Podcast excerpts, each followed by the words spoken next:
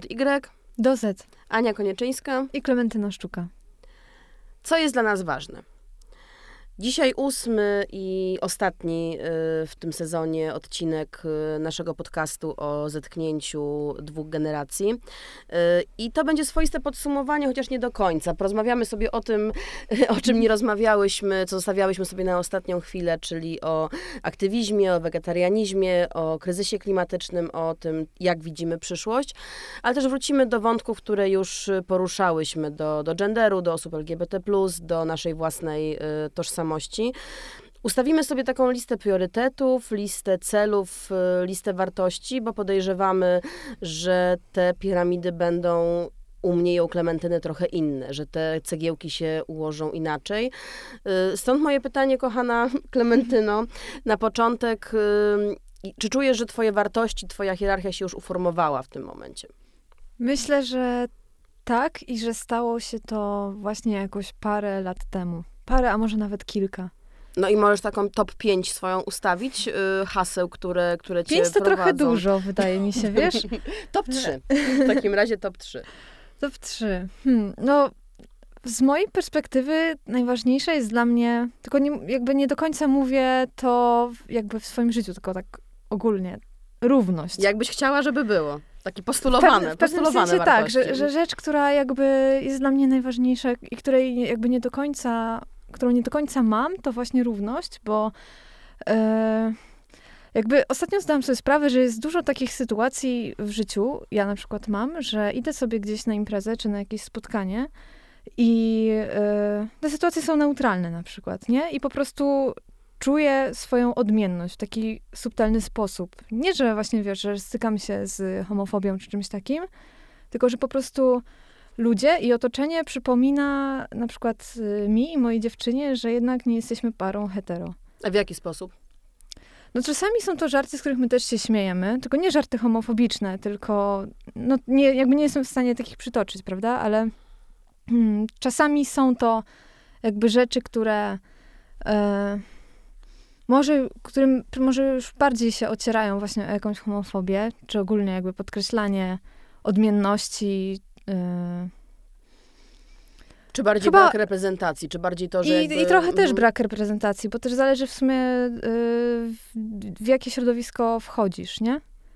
I też I... pewnie jakichś oczekiwań wobec waszej przyszłości, że jakby formatowanie w kierunku rodziny heteronormatywnej, że trochę jakby tutaj, jak jest jakieś, jakaś rozmowa...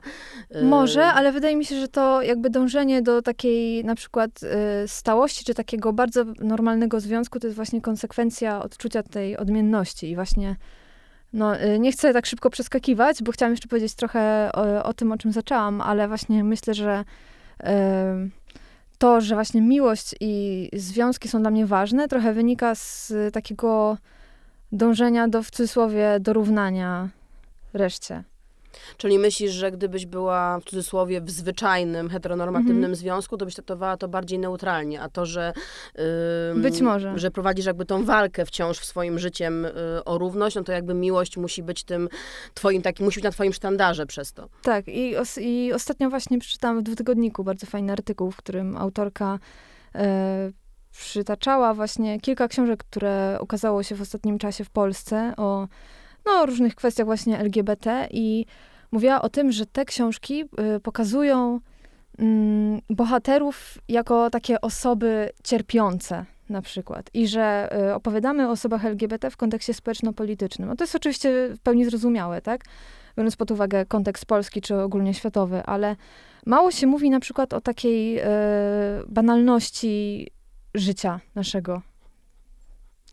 Że jakichś takich, no nie wiem, niuansach. No ale myślisz, że to wynika z tego, że te książki są pisane jednak wciąż edukacyjnie dla osób heteronormatywnych? Mm, nie wiem, pewnie, no pewnie częściowo tak, ale myślę, że po prostu skupiamy się jednak na tej martyrologii yy, i na jakby ogólnym problemie, a mniej patrzymy właśnie na innych jako na, na ludzi, którzy są nam obcy. Na to zwróciła moją obcy. uwagę ostatnio moja rozmówczyni Karolina Kozakiewicz y, ze Stowarzyszenia Asfera, mhm. Y, osoba seksualna, która właśnie porównywała Hardstopera Alice Osman do powieści tej samej autorki Loveless i podczas gdy Hardstopper jednak ma taką już wymowę y, bardzo afirmacyjną, pogodną, radosną, przeniesioną mhm. na ekran Netflixową, w takim bardzo popowym, kolorowym anturażu, to to Loveless to jest powieść o osobie aseksualnej, która właśnie wciąż jest przedstawiona jako osoba odczuwająca taki dojmujący mm -hmm. brak, dojmującą pustkę, właśnie jakiś rys tragiczny, rys melancholiny, więc rozumiem, że, że właśnie jako osoba LGBT+, też odczuwasz to, że tej afirmacji wciąż jest za mało, a wciąż są te hardships, tak, te trudności ale też pokazane. chodzi o to, żebyśmy też za bardzo aż tak nie afirmowali. Bo właśnie chodzi tutaj o to, że albo jesteśmy męczennikami, mhm. albo jesteśmy... Hura optymistyczni. Tak, i to życie też jest jakoś tak romantyzowane, czy cała kultura e, queerowa i, i tak dalej, że nie ma takiego, takiego czegoś e, pomiędzy. Czyli równość rozumiesz jako po prostu przeźroczystość, jako po prostu przedstawienie tak, ani, ani tak, tak, właściwie ani tak. tak. Właściwie tak, bo też właśnie taki okres powiedzmy no, e, cierpienia czy zmagania się właśnie z, ze stresem, z tymi coming outami już mam dziś w 2023 roku dawno za sobą i dziś chciałabym właśnie no, żyć, w ogóle nie, nie zastanawiać się nad, nad swoją seksualnością, a jednak cały czas świat mi o tym przypomina. Równość ma też ten wymiar y, genderowy, feministyczny, kobiecy, czy to czujesz, że już zostało osiągnięte, więc tego nie wplatasz? Ma nadal, ma nadal, tylko właśnie jeśli mówię o swoim doświadczeniu, to tutaj na pierwszym miejscu jest jednak to doświadczenie jako osoby LGBT. Czyli równość jako postulat i jako wartość, którą wyznajesz sama w życiu i którą chcesz propagować w tak. relacjach z innymi. Tak, i też właśnie uczyć innych, czy właśnie jakby z pozycji dziennikarki, e, pisząc odpowiednie teksty, czy no po prostu w relacjach. I na podium numer dwa miłość, związki. Tak, tak. I właśnie e, bycie w, w stałym, spokojnym związku, szczęśliwym co udało mi się już zrealizować. No ale, je, mhm. ale nie w małżeństwie, czy jeszcze nie w małżeństwie i nie w takim myśleniu yy, sformatowanym? Mm. Czy to, tak, takie tworzenie związku Nie wiem, po to mhm. zależy, bo właśnie małżeństwo to też jest inny temat i też o tym chyba rozmawiałyśmy w pierwszym odcinku, bo właśnie opowiadałam o tym, że będąc osobą, która nie może zawierać związków małżeńskich w Polsce, no to to małżeństwo y, jawi się jako coś, co pewnie byłabym bardziej skłonna zrobić niż być może niektóre moje przyjaciółki heteroseksualne. I idea ślubów humanistycznych wielu osobom też wydaje się bardzo fajna. Tak, na pewno, no bo ta legitymi legitymizacja -hmm. poprzez y, właśnie chociażby ten ślub humanistyczny y, no jest jakimś taką namiastką mm -hmm. y, tego, czego, czego, czego nie możecie y, wciąż mieć i pewnie ta wartość ślubu w związku z tym jest y, większa. Ja też myślę o, y, o swojej perspektywie osoby heteronormatywnej, że dla mnie to małżeństwo ma większe znaczenie w jakimś sensie właśnie dlatego, że jestem paradoksalnie, mhm. okropnie, koszmarnie y, zabronionym komuś przywilejem, mimo że powinno być prawem, a nie przywilejem. No i co tak. jest trzecie na podium w takim razie? A trzecie na podium? Chyba przyjaciele. I wydaje mi się, że ogólnie właśnie relacje z bliskimi ludźmi. Bardziej z przyjaciółmi niż rodziną, bo też właśnie rozmawiałyśmy o tym, że jednak w pewnym momencie zdajesz sobie sprawę, że z osobami z rodziny niekoniecznie musicie łączyć bliska więź, więc to raczej po prostu wszystko zależy od indywidualnej historii, sytuacji. Czyli też taka wolność od y, konwenansów i wolność od tego przymusu tworzenia więzi z najbliższymi. Tak, i wydaje mi się, że właśnie na, na moich znajomych już jest jakaś taka mniejsza presja, by z tą rodziną te kontakty jakoś pielęgnować i chyba, no też dużo się mówi właśnie w okresie przedświątecznym, że no nie trzeba na przykład już jeździć do rodziny, y, która sprawia na przykład, że czujesz się źle. No to nie jest akurat moje doświadczenie, ale... No a masz mm. poczucie, że to top 3 się, się pokrywa z twoimi rówieśnikami, że to jest jakoś pokoleniowe? Mm, być może. W sensie pewnie zależy y, o kim byśmy rozmawiały, nie? Bo no jednak wydaje mi się, że, że to takie jakby poczucie odmienności, czy, czy dążenie do tej takiej całkowitej przezroczystości, równości, no to jest jednak kwestią indywidualną i, i y, na pewno o tym rozmawiałam właśnie z kilkoma moimi najbliższymi przyjaciółmi LGBT. To jest ciekawe, bo, y, bo tak jak rozmawiałyśmy przed chwilą, y, Gen Zetów, Zoomersów, y, pokolenie TikToka często się oskarża o skrajny indywidualizm, czy też nawet o egoizm, a z badań, też badań rynku, no bo Gen Z badało się na początku z perspektywy tego, jakimi konsumentami będą, czy, czy są, no bo chciano jakoś ugryźć ich, sprawdzić, w jaki sposób firmy mogą ich upolować, a się okazywało, że sposoby znane z milenialsów już nie działały. Więc jakby to taki dziwny stereotyp jest taki, że mm, właśnie zoomersi są indywidualistami.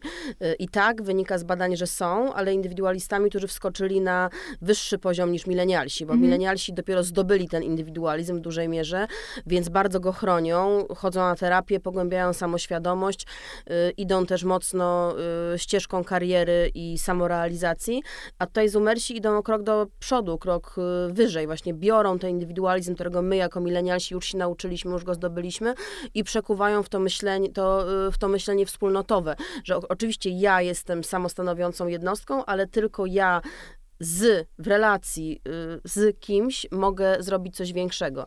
I na przykład to się bardzo tyczy chociażby aktywistów y, klimatycznych, którzy bardzo często myślą o sobie w ogóle jako o bycie jakimś wspólnotowym. Nie? Nawet nie mają mhm. jednoosobowych liderów, y, jakieś ciała mają wyłaniane wspólne, czyli w ogóle myślenie o tym, że, że ja jako jednostka oczywiście jestem ważny, ale zdziałam coś Tylko większego. właśnie w większej mhm. grupie i na przykład przykład ktoś może zrezygnować ze studiowania i poświęcić się całkowicie aktywizmowi, ale jednak nie uważasz wtedy, że jakby ja jako jednostka jestem w stanie jakby uratować świat czy coś takiego. Raczej myślimy, że jest to praca, którą musimy wykonać jako społeczeństwo. I z tego też wynika większa empatia, której też dowodzą badania, że generacja Z, mimo tego, że y, też znowu stereotypowo mówi się, że jest skupiona na sobie, że media społecznościowe temu nie sprzyjają, że bycie digital native temu nie sprzyja, to tak naprawdę są o wiele bardziej empatyczni, wyczuleni na niuanse i nie tylko wobec drugiego człowieka, bliskiego, ale wobec drugiego człowieka, który jest inny, mm. wobec zwierzęcia, wobec w ogóle planety, no bo jakby to jest też ten krok do przodu, którego się dokonuje w pokoleniu TikToka, które dla nas milenialsów nie jest czymś oczywistym, czyli wyjście poza relację człowiek-człowiek. W ogóle rozmawiałyśmy też o tym, jakby co jest internalizowane, a co jest y, nabyte i mm. mam mhm. takie poczucie, że każde pokolenie czegoś się uczy y, i to jest na poziomie bardzo takim świadomym już egzekwowane, czyli już nie popełnimy y, pewnego fopa czy pewnego potknięcia w rozmowie, ale jeśli zadać nam pytanie bardzo szybko, to z automatu idzie odpowiedź z nieświadomości, idzie odpowiedź z tego, co zostało nam wdrukowane wcześniej, co nie zostało tak. świadomie, świadomie nauczone. Y, I wydaje mi się, że takimi wartościami, które dla mojego pokolenia są wciąż tymi wartościami z kategorii uczę się, chcę się nauczyć, ale jeszcze nie jest to we mnie głęboko siedzące i takie pogłębione i, i, i y, i też przeźroczyste, mhm. to jest na przykład aktywizm, o którym rozmawiałyśmy, to jest na przykład wegetarianizm, to jest na przykład walka o kryzys, walka z kryzysem klimatycznym, bo tak jak ja absolutnie zgadzam się, że to są właściwe postulaty i bardzo, te, bardzo w to wierzę i bardzo to popieram, to nie ma we mnie tej, tej, tego poweru, nie ma we mnie mhm. tej mocy.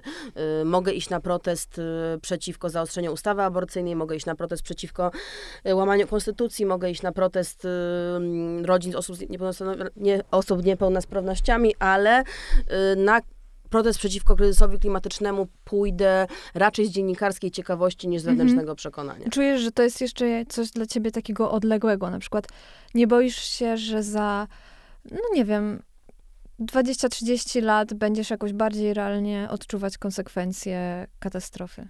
Albo nie że zginiesz tego. w katastrofie Nie czuję tego. Na, że zginę, na pewno tego nie czuję. Może powinnam czuć inaczej, bo, y, bo jestem matką, więc moje dzieci będą y, narażone na pewno na skutki katastrofy klimatycznej. Y, mam nadzieję, że się uda je zabezpieczyć w taki sposób, żeby nie tylko finansowy, ale przede wszystkim mentalny, żeby mhm. potrafiły właśnie budować wspólnotę, żeby miały te umiejętności społeczne, które będą wymagane wtedy, które będą przydatne.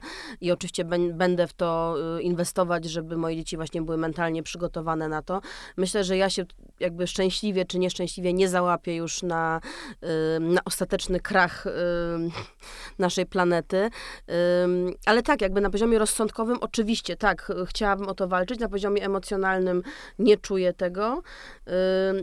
I tak właśnie na przykład jest też u mnie z wegetarianizmem, że jakby na poziomie racjonalnym oczywiście jestem absolutnie jednoznacznie za, za tym, żebyśmy Mhm. przeszli wszyscy na dietę roślinną. Tak samo mam z samochodami. Jestem absolutnie za tym, żebyśmy nie jeździli samochodami.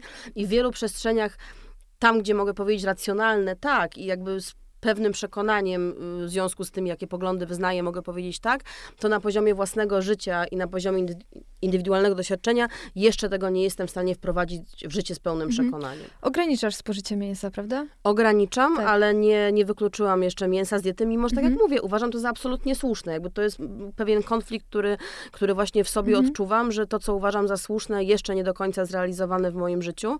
To też może jest kwestia pokolenia milenialsów, bo w ogóle mam takie poczucie, że dużo w nas jest pewnej dozy hipokryzji, czy dwoistości, czy takiego dwójmyślenia, y, czego już w Zumersach nie widzę, bo widzę w Zumersach raczej to, że jak już coś mówią, czy w Mhm. coś wierzą, to to za tym idzie y, działanie i, i własne doświadczenie. A właśnie chciałam cię zapytać, czy to ograniczanie spożycia mięsa jakoś przyszło ci naturalnie, czy musiałaś jakoś tak się przymusić trochę do tego? Chyba musiałam się przymusić. Znaczy, Mhm. chyba jakby tutaj pierwsze była w cudzysłowie ideologia, czy pierwsze było przekonanie o słuszności, a potem było, potem było zachowanie.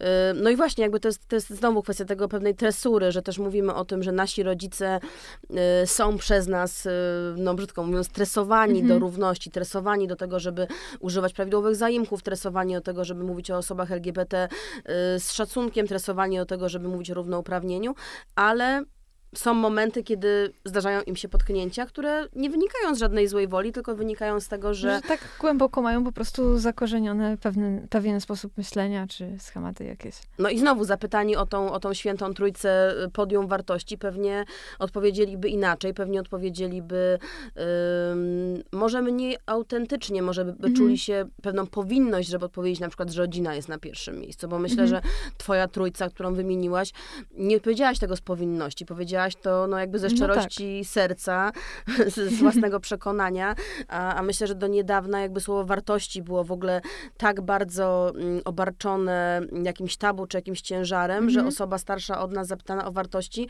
czułaby się zmuszona do powiedzenia, że właśnie rodzina, y, Bóg, Może wiara ojczyzna, faktycznie. tak, wiara, Mhm. że jakby to kiedyś ta trójca była w jakimś sensie nienaruszalna y, i nie była indywidualna, Mhm. tylko właśnie była y, gdzieś wynikająca z przymusu społecznego. No, zresztą no, my inaczej też patrzymy dzisiaj na patriotyzm. Też można się zastanawiać, czy w ogóle patriotyzm, przynajmniej no, w takiej formie, w jakiej kiedyś się rozumiało go, e, dla nas w ogóle istnieje. No ale jeśli mówisz o tej równości jako o twoim number one, no to y, ta równość też zakłada y, gdzieś niezależność od pochodzenia, od etniczności, od rasy, od koloru skóry, nie? Że to też na takim poziomie ta równość pewnie Tak, tak. Czyli, czyli to gdzieś y, dawno stoi w opozycji do takiego myślenia o państwie narodowym, jakie jest przez nasze prawicowe partie polityczne przedstawiane. Stoi w opozycji do tego, jak to jest przedstawiane, ale moim zdaniem nie musi się wykluczać e, z patriotyzmem rozumianym e, w inny sposób niż no, Polska jest najlepsza. Znaczy w ogóle ta homogeniczność, czy, czy ten brak różnorodności będzie naszym ogromnym wrogiem, no bo wobec kryzysu klimatycznego y, tylko wspólnota ponadnarodowa, czy ponadstereotypowa jest y, jakimś rozwiązaniem.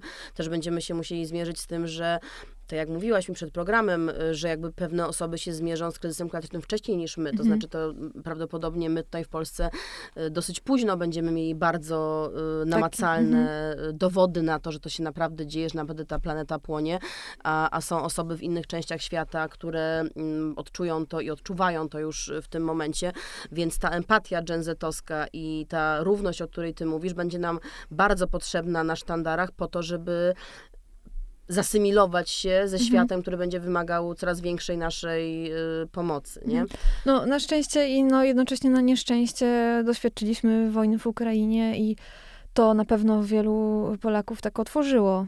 No i znowu mamy ten, ten, ten problem, y, problem kryzysu uchodźczego, czyli mamy problem y, empatii wobec y, osób ukraińskich, wobec braku empatii wobec Mhm. osób nieukraińskich i też jakby działacze, mm, działacze stowarzyszeń czy fundacji, które działają na rzecz y, kryzysu uchodźczego na granicy polsko-białoruskiej, często podkreślają właśnie ten kontrast y, w reakcji, która Mhm. nastąpiła y, wobec wojny w Ukrainie, a, a wobec uchodźców, którzy są często ofiarami innych wojen, które są dalej od naszej granicy toczone.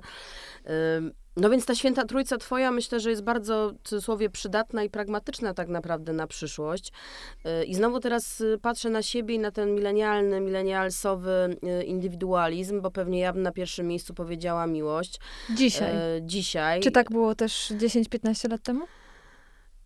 Tak, ale zupełnie inaczej. Było dokładnie tak Mhm. samo, ale, ale zupełnie inaczej, bo tak jak teraz bym powiedziała miłość, tak wtedy bym powiedziała miłość, tylko wtedy moje, moja odpowiedź wynikałaby z niespełnienia i wynikałaby z marzenia i wynikałaby z bardzo usilnego dążenia do tego i może nawet z niezrozumienia tego, czym tak naprawdę miłość jest, bo, bo ja byłam taką dziewczynką formowaną jeszcze na, na myślenie romantyczne i na myślenie o tym właśnie, że, że miłość jest, jest celem życia. Pewnie już nie na małżeństwo i nie na rodzinę, Mhm. ale właśnie na, na miłość, na, na głęboką relację, na, na jakieś tam braterstwo dusz.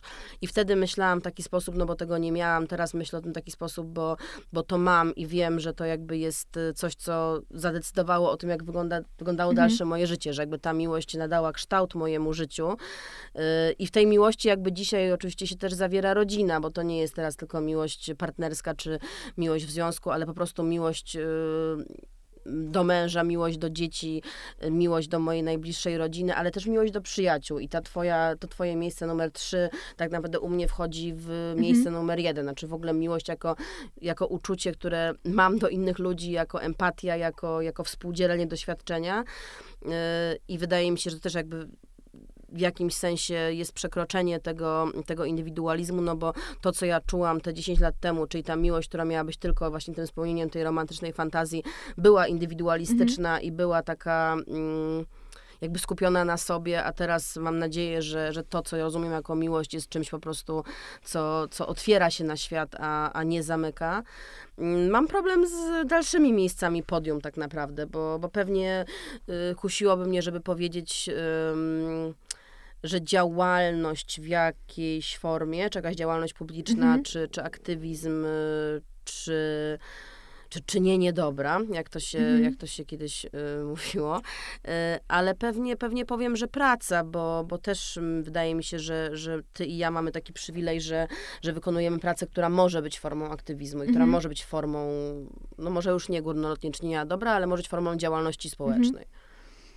Tak, prac, praca też jest dla mnie ważna. Oczywiście nie wymieniłam jej, ale praca się wiąże też z takim życiowym spełnieniem, na które się składa kilka rzeczy.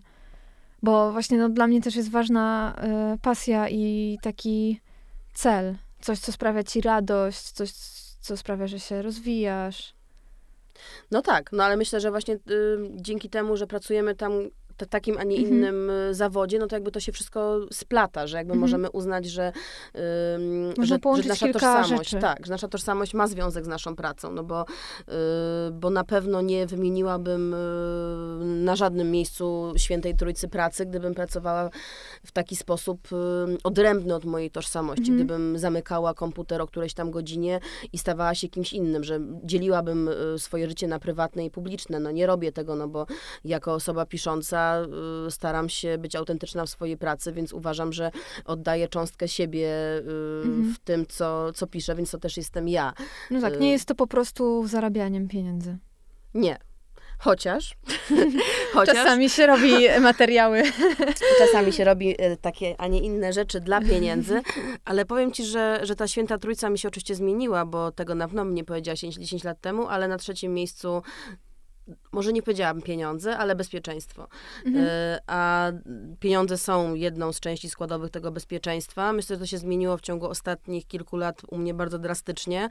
Nie wiem, czy to jest kwestia tylko tego, że jestem e, już w kierunku 40 starzejącą się kobietą, ale przede wszystkim myślę, że to chodzi o makroskalę. Myślę, że, że pandemia, myślę, że kryzys klimatyczny, myślę, że na pewno wojna zachwiały moim poczuciem bezpieczeństwa, które przez długie lata mojej młodości było nienaruszone właśnie dlatego, że no A, byłam młoda, więc nie czułam swojej śmiertelności, a B, dlatego, że świat mi sprzyjał, koniunktura mi sprzyjała, a teraz po raz pierwszy poczułam, jakie to wszystko jest kruche, więc bezpieczeństwo, które mm, próbuję stworzyć dla siebie i, i dla swojej dzieci, i dla swojej rodziny, i dla swoich najbliższych. Y, jest teraz na trzecim miejscu. No i tak jak mówię, no jakby kwestia finansowa bardzo silnie w to, w to wchodzi i jakby to jest też takie bardzo mm, niestety dorosłe, że, że straciłam naiwność y, w tej materii, że wydawało mi się kiedyś, że, y, że w tym jesteśmy wszyscy równi i, i, i mamy równe szanse i wierzyłam w mhm. egalitaryzm. Dzisiaj uważam właśnie, że pieniądze mogą pomóc nie tylko mnie, ale też mogą pomóc światu w tym sensie, że im więcej ja nagromadzę gromadzę dóbr, tym bardziej się mogę nimi podzielić. Mhm. No to ciekawa perspektywa, bo też właśnie przeszło mi przez myśl, czy takie wydarzenia, jak właśnie jak wojny, czy pandemia, nie zmieniają naszego stosunku do oszczędności, bo z jednej strony, tak, mając oszczędności, będzie nam prościej, z drugiej, czy w dłuższej perspektywie one są nam aż tak bardzo potrzebne. Nie są, no bo tracą na wartości, y, tak, to na pewno, no ale mam takie właśnie silne poczucie, że jednak to służy mm. do mhm. tego, żeby komuś to ostatecznie dać. To znaczy, tak myślałam właśnie w kontekście wojny w Ukrainie, że gdybym nie dbała o swoje oszczędności, to nie mogłabym tego -hmm. przekazać, no nie tak. mogłabym tego wysłać y, żołnierzom na front, jakby, że pieniądze nie służą y, już tylko mnie, nie służą temu, żeby iść kupić sukienkę, bo właściwie już nie -hmm. kupuję sukienek, tylko służą temu, żeby moje dzieci właśnie uzyskały nawet nie edukację w sensie, że tam, wiesz, lekcje pianina, tylko właśnie edukację, która pomoże im y, stać się obywatelami świata kryzysu klimatycznego, -hmm. no, a z drugiej strony właśnie, żeby, żeby wspierać inicjatywy, które, y, które uważam za ważne. Y, ale właśnie tak jak powiedziałyśmy, znaczy ten, że, że, to też jest jakaś forma aktywizmu, w tym sensie, że jakby to słowo aktywizm jest wciąż jakby trochę mi nie przechodzi przez usta, bo jest wciąż trochę nowe dla nas milenialsów, bo myśmy -hmm. dopiero wyszli na ulicę po raz pierwszy kilka lat temu, kiedy PiS doszedł do władzy i zaczęły się y, problemy po prostu z naruszaniem podstawowych praw. Wcześniej tego robić nie musieliśmy, bo no tam ciepła woda w kranie i tak dalej, więc dlatego ten aktywizm jest dla mnie trudny, ale uważam, że można po prostu działać i, i robić dobre rzeczy, każdy na swój sposób. Mhm. I, I też właśnie jak y, się zaczęła wojna w Ukrainie, to y, wiem, że sporo osób miało problem z tym, że jedni szli na dworzec centralny, drudzy pakowali paczki, mhm. trzeci wysyłali pieniądze, że każdy robił coś innego i każdy myślał, że robi za mało, a, a wydaje mi się właśnie, że taką fajną równowagę potem się osiągnęło, kiedy każdy znalazł tą przestrzeń, w której on może zadziałać. Tak, ja myślę, że to jest w ogóle bardzo ważne, żeby nie narzucać sobie jakiejś takiej trochę e, abstrakcyjnej, nierealnej presji, żeby robić wszystko albo koniecznie iść na każdy protest, bo też wydaje mi się, że najlepiej, kiedy te siły się rozkładają. Co oczywiście nie jest łatwe, no bo robisz taki mhm. rodzaj FOMO też z, z, tym związanego, że kiedyś było FOMO, że nie dość ładne masz zdjęcia na Instagramie, mhm. teraz jest FOMO, że nie dość dobrze czynisz dobro. No trochę tak i było to odczuwalne na przykład, kiedy były e, protesty antyaborcyjne. No tak, tak, tak, tak. Znaczy to też jakby się bardzo przenika e, z mediami społecznościowymi w tym sensie, że jakby jeżeli teraz częścią twojego wizerunku jest to, jak bardzo jesteś widoczna na strajkach kobiet, no to znowu dochodzimy do takiego punktu trochę kwadratury koła, no bo osoba, która naprawdę tak przynajmniej moim zdaniem, że osoba, która naprawdę czyni dobro, nie ma czasu, żeby się chwalić tym, że czyni dobro. No ale to już y, oczywiście jest znowu kwestia, kwestia wyboru, no bo znowu może ta osoba, która pokazuje, że czyni dobro, nagłaśnia to i może dzięki niej inne osoby też będą czyniły No tak, dobro. w sumie ile jest, nie wiem, jakichś takich mniejszych zbiórek. No więc to, to jest Czy chyba strasznie, strasznie trudne. Z tymi... Spontanicznych protestów z tymi wartościami to, to jest trudne, dlatego że, że mu powiedziałyśmy o tym, co, co jest dla nas mhm. indywidualnie ważne. Pewnie po części to gdzieś ma związek z tym, co jest pokoleniowo ważne, y, a teraz jeszcze trzeba by tak zapleść te wartości jednego i drugiego pokolenia, żeby móc coś y, zrobić razem. E, co pewnie też jest znowu e, trudne, no bo jednak mówimy trochę innymi językami. No i pytałaś mnie, co było dla mnie tą wartością, kiedy byłam w twoim mhm. wieku. No to na pewno by ta, e, ta, ta, ta topka była inna niż, niż twoja. No powiedziałam, że numer jeden to była miłość, ale, ale wynikająca z egoistycznych raczej pobudek, a pewnie dalsze, dalsze miejsca by zajmowała jednak jakaś kariera, no bo myśmy byli w taki sposób no tak. Y, profilowani, żeby osiągnąć jak najwyższe cele, jak najlepsze wyniki, y, jak najwyższe stanowiska, więc to też się u mnie bardzo przewartościowało, ale, y, ale myślę, że znowu jakby to moje pokolenie wchodząc z taką wartością bardzo silną kariery w dorosłość, nie było uczone empatii, tylko wręcz przeciwnie, było uczone mhm. tego, żeby osiągać swoje indywidualistyczne cele. I to mi się bardzo podoba, że ty nie powiedziałaś kariera w swojej top 3. Nawet jeżeli potem powiedziałaś, że praca, że spełnienie spełnienie, Mhm. to tak, ale że kariera to jest właśnie, to jest ta różnica między karierą a pracą, że kariera to jest coś, co jest absolutnie indywidualistyczne. No tak. No i my teraz właściwie trochę walczymy z tym takim neoliberalnym podejściem. Na szczęście, na szczęście. No w ogóle jakby teraz, y, tak jak powiedziałyśmy, no wartości ym, stają, się, stają się czymś, co jest ym, częścią twojej tożsamości. Ja mam takie poczucie, że jeszcze w, jak my byliśmy młodzi, jak milenialsi byli młodzi, to można było deklarować jedne wartości w życiu prywatnym, a drugie Mhm. w życiu w cudzysłowie publicznym, czyli y, można było powiedzieć sobie, że tak, tak, nie wierzę w neoliberalizm, nie wierzę w Mhm. kapitalizm, ale z drugiej strony zapieprzać w korporacji. A wydaje mi się, że to się wreszcie kończy. Że Dzisiaj takie rzeczy się wytyka. tak. Tak, no mówi się, kurczę, jesteś nieautentyczny, Mhm. mówisz jedno, a robisz drugie. Yy, I to jest coś, co, co ja bym dała może w swoim top 5 yy, i uznała też za swoje jakieś osiągnięcie, że to dołączyło do moich wartości, to jest właśnie autentyczność, czyli spójność między Mhm. tym, co robię, a, a tym, co mówię, a, a tym, w co wierzę. Mhm. To jest wciąż trochę jeszcze na wyrost i postulowane, bo mówiłam o tym wegetarianizmie na przykład, no ale chciałabym dojść do takiego momentu, kiedy jest homeostaza między y, tym, w co wierzę, a tym, co robię. Mhm. Myślisz, że dojdziesz do takiego momentu? E, Jeśli nie ja, to, to chciałabym, żeby doszły Mhm. moje dzieci. E, No i znowu to jest jakby kwestia, e, którą bardzo teraz silnie obserwuję na przykładzie wychowania i dużo o tym rozmawiamy z moimi znajomymi i przyjaciółmi, którzy też mają małe dzieci. No wiadomo, o różnicach w wychowaniu między tym, Mhm. co my robimy, a tym, co robili nasi rodzice. No i jakby jedną z tych wybijających się różnic jest to, że my pozwalamy dzieciom na pełnię indywidualizmu i pełnię autentyczności, co czasami jest bardzo trudne i czasami nas dojeżdża i czasami mamy tego zupełnie serdecznie dosyć, ponieważ indywidualizm pięciolatka to jest sprawa bardzo brzemienna w skutki dla rodzica, E, ale myślę, że ta autentyczność, myślę, że to pełne spektrum emocji, na które w cudzysłowie pozwalamy, no po prostu towarzyszymy swoim Mhm. dzieciom w tym, to jest coś, co znowu ma szansę jakoś zbawić świat i ma szansę być jeszcze krokiem wyżej w stosunku do was. No, myślę, że jest duża różnica pomiędzy też naszym pokoleniem, a tym kolejnym młodszym e, alfa. Tak? No, W sensie, by- nie, byle no nie byli samymi alfami. Myślę, myślę sobie też e, no, o takiej książce Mów o mnie ono na Mhm, przykład, mhm, nie? Która, która też wyszła w tym roku i że też to jest chyba jedno z pierwszych podejść do e, tematu tożsamości dzieci, odczuwania tego i właśnie tego takiego braku granic, co jest no, dla mojego pokolenia raczej zrozumiałe, ale już na przykład dla autorek, które są milenialkami czy, czy pokoleniem X, zupełnie jakimś takim właśnie fenomenem, ciekawostką. Ale też czymś godnym pozazdroszczenia. Zdecydowanie. Czyli właśnie ta, ta, ta autentyczność Mhm. niech będzie jakimś y, drogowskazem y, dla nas, no bo nasze dzieci już to potrafią i pewnie też potrafiliśmy, tylko nam się natłukło do głowy, że, Za, za wcześnie. No. że tego się nie da. No to co? To w takim razie wierzmy w to, co robimy i róbmy w to, w co, y, w co wierzymy. W 2023 roku. Wszystkiego najlepszego i, i tak, jesteśmy tutaj. Ania Konieczyńska I Klementyna Sztuka. od Y. Do Z.